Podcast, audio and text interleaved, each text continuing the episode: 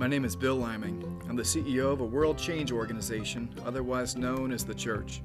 I live to help make the world um, a more loving, peaceful place. My goal is to bring people together to learn and then put our faith into action in both small and large, but always meaningful ways.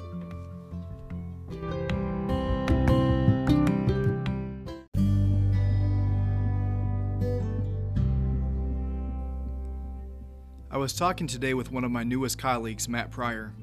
We served together here at Montrose Zion United Methodist Church.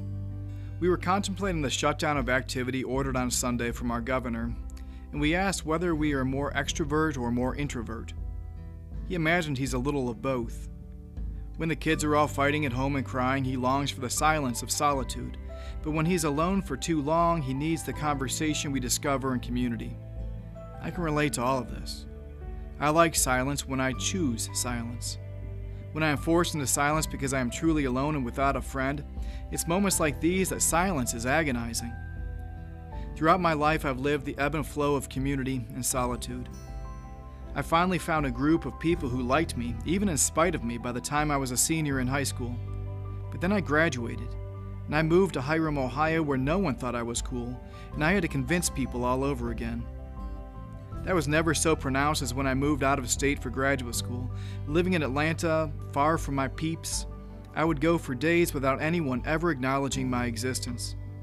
Perhaps it's for this reason that I'm a bit neurotic about being friendly and saying hello to everyone I pass through in a store or on the street or wherever. But the silence and solitude in Atlanta was not my choosing.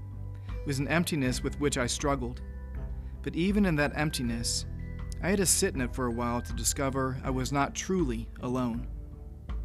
And so I continue the ebb and flow of community in my adult life. As a minister, we build awesome relationships with people we truly love in every place where we are appointed.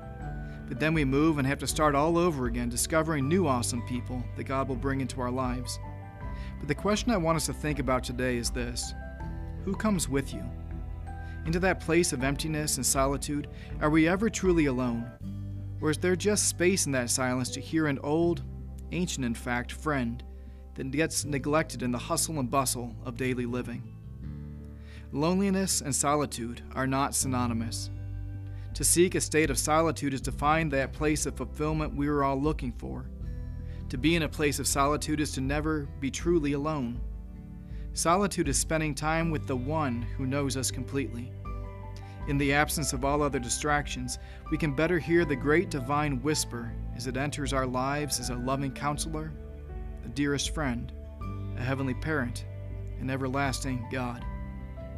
Ecclesiastes chapter 3 verse 7 says this, There is a time to keep silence and a time to speak. Richard Foster in his book Celebration of Discipline gives us several practical ways to try out the spiritual discipline of solitude. He says to start and end each day in silence, speak less, and open our eyes and ears more. Step outside at the end of each night before bed and listen to the world around you.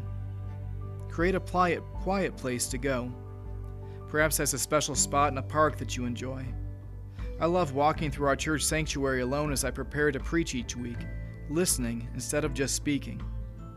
Pick a day and try to live it without any words at all. What did you hear? What did you discover?